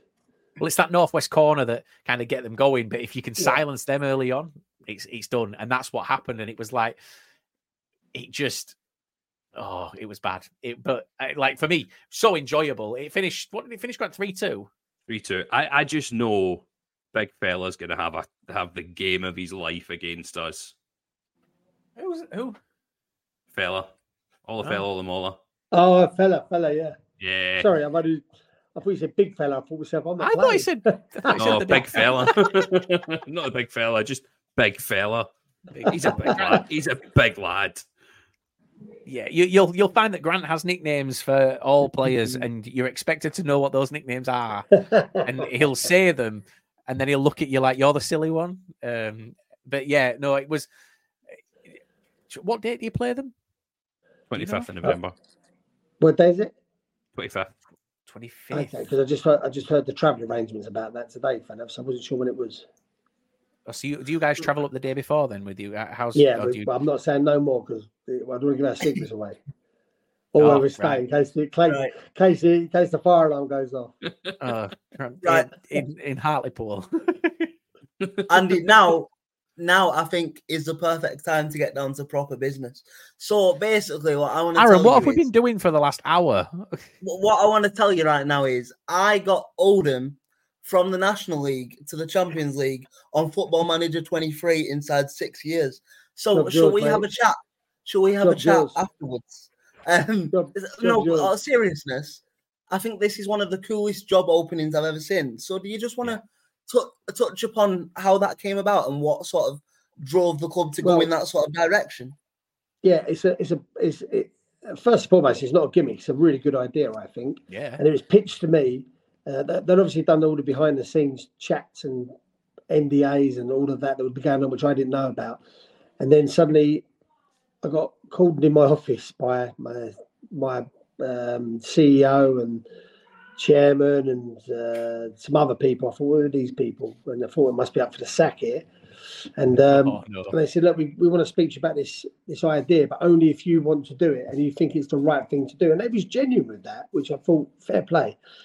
And basically, it's run this competition for Football Manager through Xbox to get someone to get Bromley. Uh, is it up into the leagues or up into the on Football Manager up, up into the Premiership? Or, or there's a competition they're running. I should probably know a bit level, more yeah. about that. Um, and then um, when they get sort of like five or ten people, uh, then I get the chance to interview them, and one of them is going to be my tactician for the rest of the season, which I thought was a brilliant idea. But what I was really, I thought was really important that is one it isn't a gimmick, uh, and two, Yeah. that whoever we choose, they are full in both feet with us. You know, Yeah. not just like when they want to come in and when the TV cameras are there, it's full in. Uh, when we're having a good day, a bad day, they're they're there right beside us, and and and, and they they love that idea. They they was I think they was more surprised that I said that. Um, Yeah. and that and that's what it's going to be. We're going to get someone. We're going to get some interviews. Uh, I think I think they're due. I got a feeling they're due maybe December, maybe a bit later. Um, and then we're going to interview the people, and they're going to work closely with us, and, and going to be part of our team in my office. The Yeah, is, what was that- your first reaction to it when you heard it? I Did thought you it have any reservations at all? Any re- did you did you no, think at all? I- I- and I'll be well, yeah. I'll be really straight and honest with you, right? When I was at Arsenal and when I was at Newcastle and Palace, we had nine analysts, we had data people, we had I can't tell you how many people we had, making it so simple for the coaches to just go bang, there we go, bang, there we go. This is this, this. is- We've got one intern at Bromley. So in my brain, I was like, well, look, we're going to get another guy in here that's going to do the job. He's going to be very enthusiastic, whatever you say. He's going to have a knowledge of football from the data side of it. It's a Yeah. no-brainer, um, And and, I thing want is- to have an input. So, so for me, I thought, yeah, it's, it's absolutely a brilliant idea. The thing is to me as well. I, I mean, I, I play the game quite a lot, but you the the sort of stats and statistics behind like they have people go into clubs and, and you know d- deliver the ratings and stuff. Like scouts use use Football Manager as like you know a database to help clubs out. Like it is so like. I wouldn't say accurate because it is a game at the end of the day, but it's such a valuable tool that it Yeah. doesn't surprise me at all. Really, it really No, I doesn't. think it's a brilliant idea. I, I, I can't, I can't stress how chuffed I am that they've chosen our club, and Yeah. and uh, and how much and how respectful they've been. You know, I have to tell you, they. I don't you thinking that they've come in and just taken over the place. We're doing. They've been so respectful, so helpful, so um, you know, working with us with this. It's been brilliant. Uh, it's been a breath of fresh air, and and I generally, you know, I think you know me, the sort of person I am. I, I would tell you, I've always been a nightmare. They've been brilliant, and uh, I'm really excited about the the months ahead. I think I think as well. Obviously, there's the uh, the TV thing that they're going to film for for 2024, which is I think it's a three part episode thing, which is going to be about what they they essentially do when they get the job. That's gonna that's only positives for yourselves, isn't it? I mean, we go Yeah. We go back to Wrexham, the Welcome to Wrexham documentary. That that has literally put Wrexham global, and That's like brilliant. yeah, and, The only and thing like, about the Wrexham documentary, they skated over that playoff final a little bit. We thought our end. well, they've got it because they've got to make it look like a fairy tale. and that's the, that's I thought it was what brilliant. that's what watched every one of grinds them. I thought me. it was fantastic. Yeah, it, it- it's it, it's only going to put eyes on the club. And mm-hmm. look, clubs in the National League it is especially when you are sort of like you say 17th, 18th in terms of budget. That's what that's what you need. You The need investment opportunity off the back of it. Yeah, is yeah, and, and not only that, you know, if it, it being being brutally honest, if it- if it adds even just 10 15 percent to your doors, Yeah, that's a huge seats. amount Well, of I, money. I can't tell you how much my phone's been going mad on the back of this Xbox. I mean, I, I've done 50 takes for this pilot advert I had to do. You wouldn't believe how many times it took me to do it. I mean, honestly, it's horrific. Yeah, I'm Is, so it, there any outtakes? I must have had, yeah, there's a load of them, honestly. Uh, the, the swearing I must have. and uh, and then and then when that was released, um, my my phone hasn't stopped. It, has been crazy. So.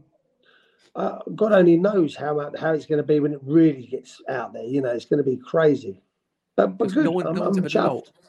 You can say no one's ever done anything like this. No one's ever look. Everybody wants to be involved in football, and you know, you you play football manager, and like I've played football manager since I was a kid, um, and there's always look.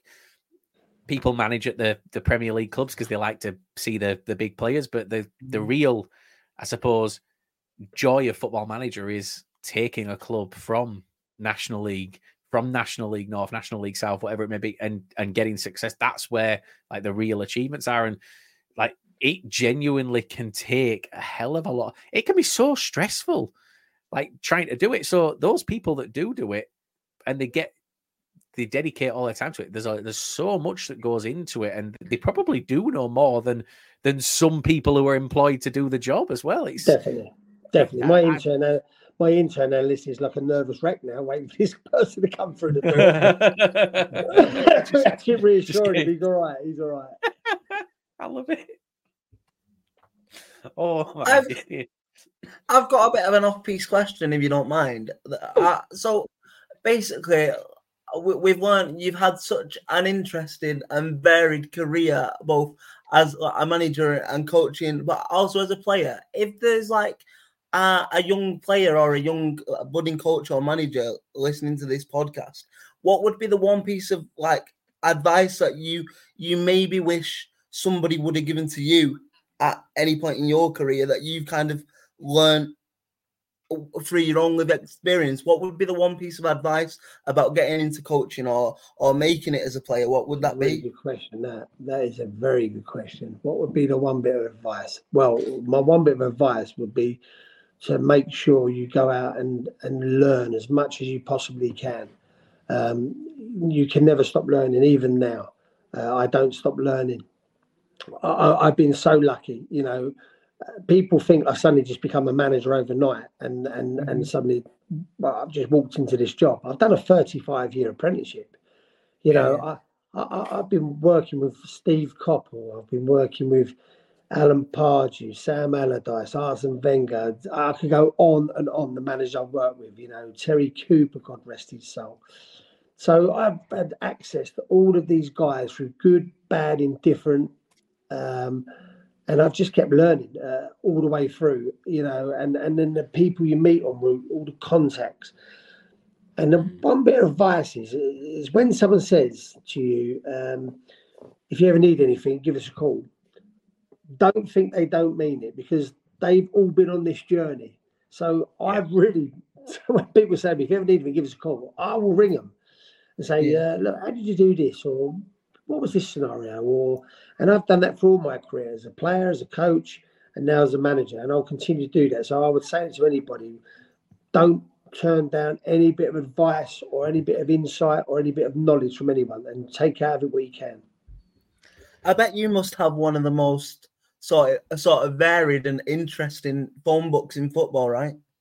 Some of some of your contacts must be amazing. Yeah, there's one or two. Yeah, one or two. Yeah. yeah. characters. I th- you just mentioned a few there, um, and you spoke about different managers that you've worked with. Who would you say, out of them all, all the managers you've worked with across your career, who's who's the one that you most, when you were introduced or when you saw them do their thing, you thought, "Holy shit! Like they these this is this is different. This guy has got something about him that I've never seen before." Who would you say was kind of the the biggest culture shock maybe for you? Um, Alan Pardew was very good. Mm. Very, very good. Very meticulous what he did. Very, very good. And I'm saying that as a friend, but I'm also saying that as someone that I've worked closely with and seen him work with some big players. So he was very, very good. Tactically, very good. Um, very brave with his decisions and stuck with his decisions. But this is an obvious one. I'm going to say Arsene Wenger. I only worked with Arsene in the in the final year at Arsenal, uh, and I wasn't really close up and personal with him, so I won't, you know, kid you that I was in his backroom team.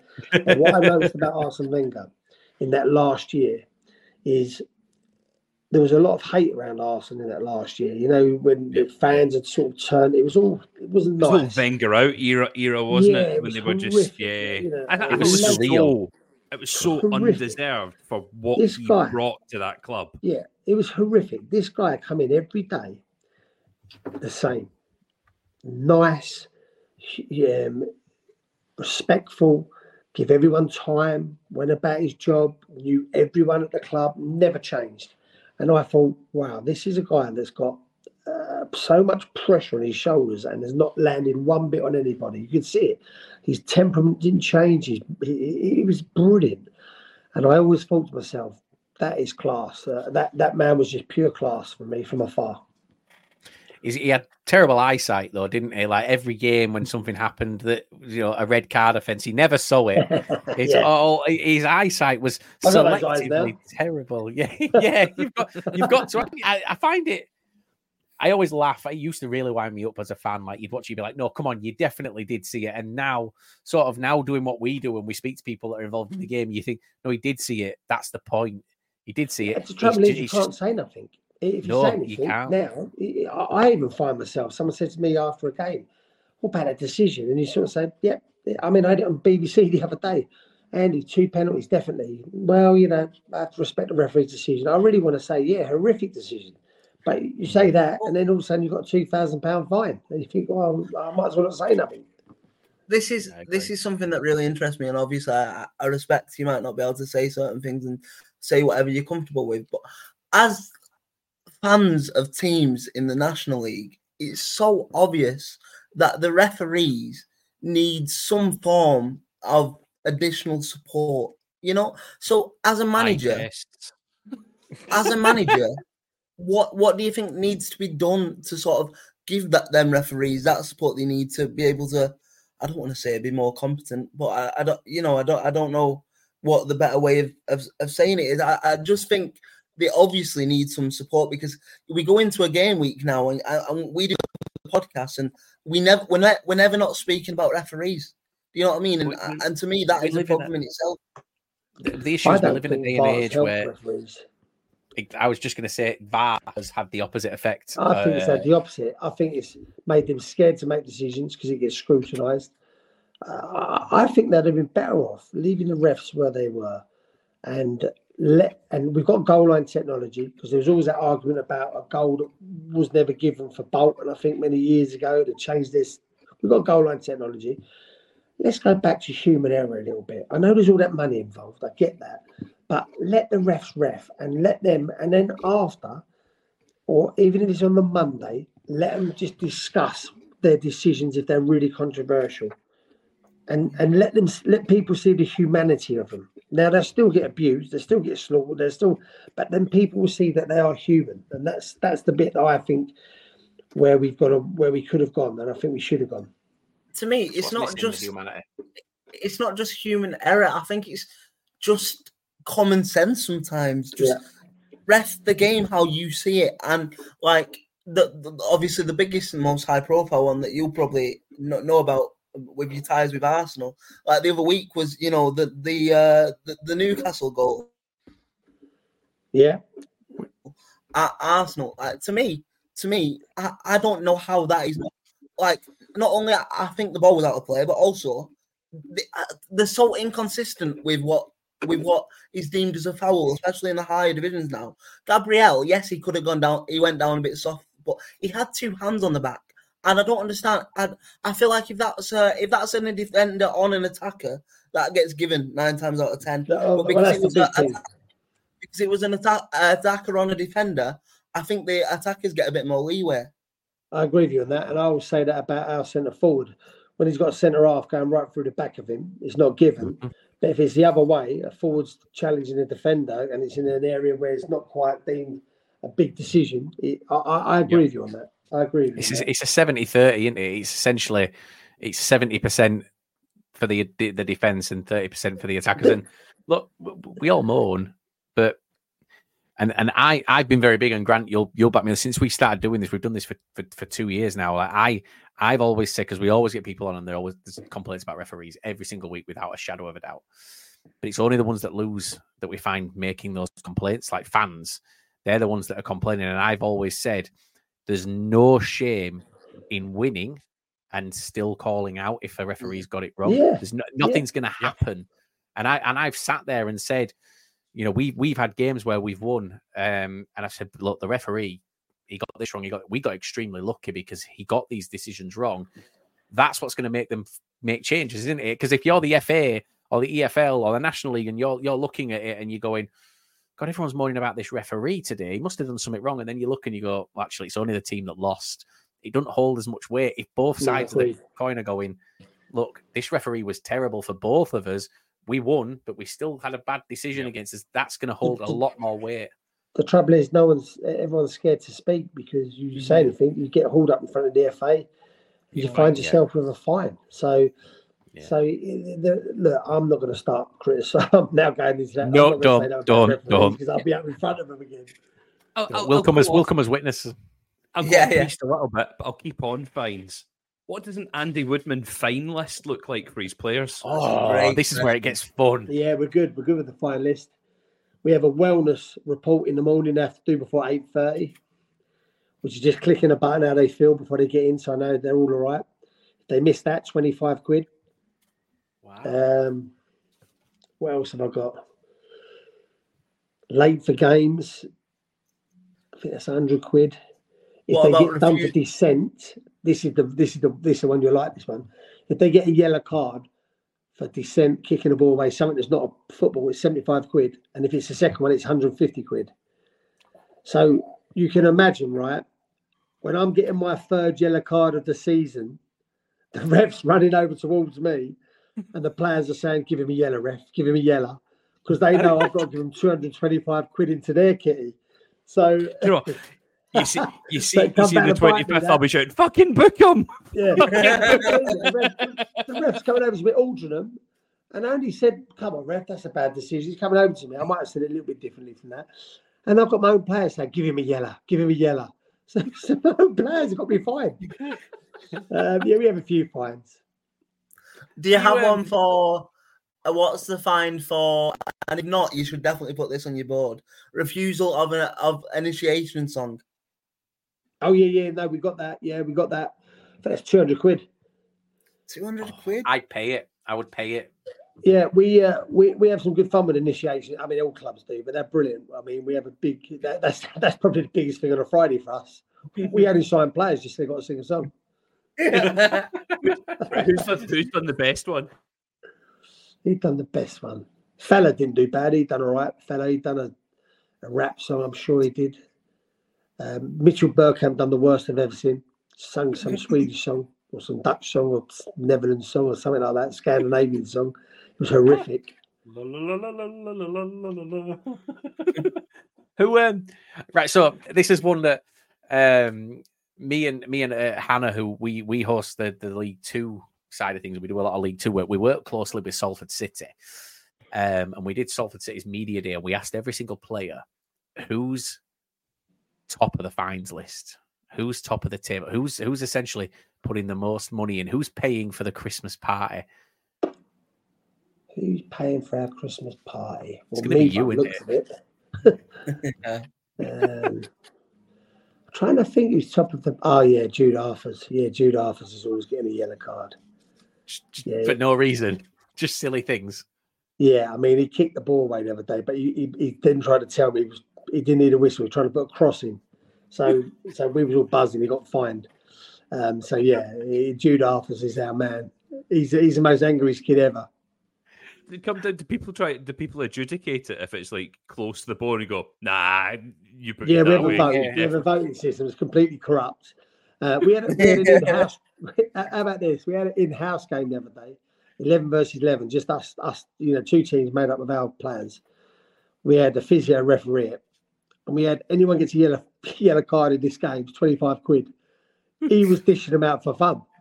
People, honestly, just adding more stuff on for the christmas do He's going lads are pint, looking down, pint, this is pint, pint. Yeah, they are. This is ridiculous. But it just, it's just, it's a, it's a subtle way of making sure that we keep our discipline in, in check. Yeah, and I, I think I think that that adds the uh, I think it makes it, it can can make it a little bit more light-hearted as well when something Yeah. maybe does go when something goes wrong that's a little bit more serious. It can be a it can be used as a look that's really bad. However, that's- that's two hundred quid in Christmas. There we've uh, we've just we've just stepped up again. And When I had to I pay like 225 quid to the players' kitty because I got fined, they were buzzing. And they made me spin the wheel, which I think put another 50 quid on it. So what? Right. So this is another one. Um, I, I only recently heard about these wheels, and so I'm a heard about the Brad. wheel. Right. Okay. So I, I'll tell. I've got a story. Actually, we, me and Hannah interviewed Pete Wild earlier today, and, and Barrow have a wheel as well. Their wheel is purely, uh, I think monetary, and then there's also on it they have like you can pass your fine to someone else Yeah. and make someone else pay your fine. Is yours? Is that what yours is? That sort Yeah. of thing, or do you have forfeits? No, we had that. Um, they, I think they rigged mine because there was a couple of them where you let off and they were rubbed out, put in times two. So I reckon they, there weren't many of those on there. Let him off. Yeah. So uh, I think the lads had me on that one. They um, so I, I found out Bradford's one's different, and this is going to be on both podcasts that we've done today. But it's I, I just love this story, and I, I genuinely think that this this just shows s- the stupidity of some footballers. Being brutally honest here, because there's some out there that like I, I speak to sometimes, and I'm like, it's a good job you're good at football, boys, because we would have some problems if not. And we at Bradford have a wheel full of forfeits. Um, and there's two players. There's Elliot Watt and Levi Sutton who were at Bradford a few years ago, and they used to come in from training and just spin it. They'd not even got fined. They'd not even got told. They just used to spin it, but it had forfeits on. And Levi Sutton span it, and it landed on lick the toilet brush. Now, uh, yeah, exactly as you can imagine, 23, well, it'd be up to 30, including managers, coach, and stuff, sharing one toilet. They've all come in in the morning. They've had the breakfast. They've had the morning coffee. Levi just went in. Levi. Levi went and got the toilet brush and just just licked it. Oh, and like no, no. we, so we got told about that. Um, and then at the next game, Levi was what I was at. Levi, come here. I said, "Did you lick a toilet brush?" And he went, "Yeah, yeah, right, really proud." Like, why did you do it? He just went, "There's a dare." I just walked Oh, off. No, we got none of that now. Right, we that's new, when you walk in with that new wheel tomorrow and you go, you stitch Get me up with my fine. Here's here's a toilet brush I brought it from home. Oh, there you go. And like, yeah. So I, I only I only thought, well, I didn't know that these wheels were a thing until more recently, and it was yeah. Pete Wild mentioned it earlier, and then you've just mentioned. So you have the same, like you can pass it to yeah, someone else. to you touch can- it. If anyone touches the wheel, they get fined. Anyone that's not allowed to touch the wheel touches it, they get fined. So only the person who's spinning it is allowed to touch it. Yeah, the, the you- fine master, Is there a, a oh who is who is the fine master for you? James Bennings. I love I He's love good. that. I He's very good as well. And the thing is, I as well now, all they've that. all these card readers, so you can't get away with saying, "I'll bring the cash in next week." No, no, no, no, no. Tap your phone. So they've all got those now. they got a chip and pin machine. All got machines. It's it's uh, it's, it's so professional. It's unbelievable. That's brilliant. I love that. That is incredible. I, I genuinely love that. I think, really, I mean, guys, we've we've we've we've, we've been around some years. We've covered about thirty-five years worth of stuff in an hour and a half there, and we probably could have gone on for a hell of a lot longer. But I saw when we hit the Exeter stuff that it was it was not it was painful. So we I thought we'd, we'll just brush on. We'll get past that. Thank You God we didn't go into. Thank God we didn't go into Stevenage. Oh yeah, thank God. let's save let's save Stevens for part two. part two. Yeah, because we've got we've got some we've got quite a lot of Stevenage fans who follow us. To be fair, um, so they'll be they'll be interested in that. So but we'll so we'll, we'll we'll do a part two and we'll do Stevenage. The part two Um, Stevens stuff would be good. You'd like that. Oh, the stories of Stevenage are just love it. Well, look, um, genuinely, yeah, can't thank you enough for doing this. This is like you, for us. Well, for us, it's it's look sports media is still new, and to like get the opportunities to do things like this, it's yeah, especially when these guys for these two here, these cover every single week. These guys are covering your games, and Brilliant. you know, talking about what you guys are up to and things like that. And I- don't get to do National League as much, so for me, it's been really eye opening to see what goes on as much down there because I try and keep an eye, but it's it's it's knack. I'll be honest, it's knackering. There's so much football to choose from these days, isn't there? And that's we're in a day and age now where everything's streaming and Fantastic. It's fantastic. yeah, I- the, the choice is unbelievable, and like I I really like that, and I try and watch as much as possible, but it's it's just so hard. But yeah, no, look for, for me personally, genuinely, this is this has been really really fun, and Yeah, it's, it's been honestly, an I absolute think- pleasure. I think, and I'm not just saying this because you're in the room with us. I think it's probably one of the best interviews I've ever done. To be honest. Thank you. That's really kind of you. I bet when I go offline, you go, he was crap, wasn't he? no, no, no, they were, they were. I No, bet- 'cause I'll, I'll, I bet tell when I go offline, you give it, put more Pete Wilder on. He was useless. No, do, I'm do you know what though? I get my tickets booked for next week now, just so I can get in your ear, to stand behind you. And uh, re- next remember, remember what I've, come and say hello, by the way. No, but Andy. Remember what I'm going to try and make it down, and if I can, I'll come over and say hi. Please do. Please remember do. what I've just said when it comes to deciding that FM job. Yeah. Yeah, Yeah, yeah, he's I've going got- for the I've got your football, details. Got it. Well, I um I actually looked Grant because when when you said about playing Hartlepool, I looked because I obviously I work match days and I was like, oh, if we're if we're if we're away and I'm not working, I'll come. We're at home, so I can't. However, um, and Aaron, you'll like this. Oldham, Oldham Bromley, tenth of February. We don't have a game. Uh, I'm gonna come to the Oldham game because I've got yeah I've got a good relationship with the guys at Oldham, so we can get in there. I'm gonna come and boo you from behind Brilliant. the dugout as Brilliant. well. Well, let's let's have part two Stevens before the Oldham game. Yeah, I, yeah. I really it. like. I really like you, Andy, and I've got a lot of respect for you. But come the tenth of uh, come the tenth of February, I hope my boys do one on you. Yeah. Listen, it's a, it's a common theme that Everyone says got a lot of respect for me until I play their team. Until- and then that 90 minutes, just just that 90 minutes window. Um, it's Listen, I like, take it personally or too serious. So like, it's been lovely being on the on the show with you guys. it's, I had the same with Pete Wild. We- We played Pete Wild on Saturday, just gone, and he beat us. And I had to come in here today with a smile on my face and sit and talk to him about what he did on Saturday. And the thing is, the worst part was he he talked me through it. Like he, they made substitutions in the 75th minute, and he went, "I'm going to let you in on a secret." He said, "We went four five one at that." He says, "I was I was just shutting up shop and going for the one all draw." He said, "We went up the other end and scored." And like I was like, "I feel sick." Like I It makes it worse, feel- it? it, it did because I was like, even like I came away from that, and obviously as fans, you always think we were the better team. You do, but I genuinely thought it, and he said it. He said you were the better side, so we shut up shop, and then you just you. slipped. It's always easy to tell the opposition you're the you were the better side when you just beat them. When you beat them, yeah. I've said it many a time. You were the better side today. You was unlucky. Deep down, I'm thinking, I'm not bothered. We got the points. Yeah, no, you're not. You don't. And this is what like, I said. It doesn't matter, does it? As long as the, the, the what matters is the three points um, and the, the the score. It's it's a beautiful game, but at the same time, it is it is the biggest stress in my life. But I love it, and yeah, look, I I'm gonna try and get to. I'm gonna get some more National League games. I only live ten minutes away from the Shay for Halifax, which is good for me. So I can I can get to Halifax games and yeah. Well, I'll see you at the Hartlepool night game then, Grant. Should do. If I can get down for it, making sure I've got childcare for it, then yeah, I'll be down. That's my only. Grant, thing, Grant's making dad's down. childcare. Grant's dad's a season ticket holder. He lives up where, like near Grant. He comes down to most games. Um, Yeah.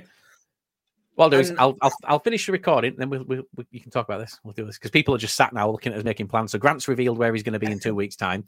Um, I've told everyone where I'm going to be on the 10th of February, and I'm one of us is getting stabbed because we've got enemies. Guys, for the recording side of things, thank you very much. This has been awesome. Please tune in to the National League show every single week. And yeah, part two for Stevenage will be coming. And yeah, we'll hold you to that one. Thank you very much.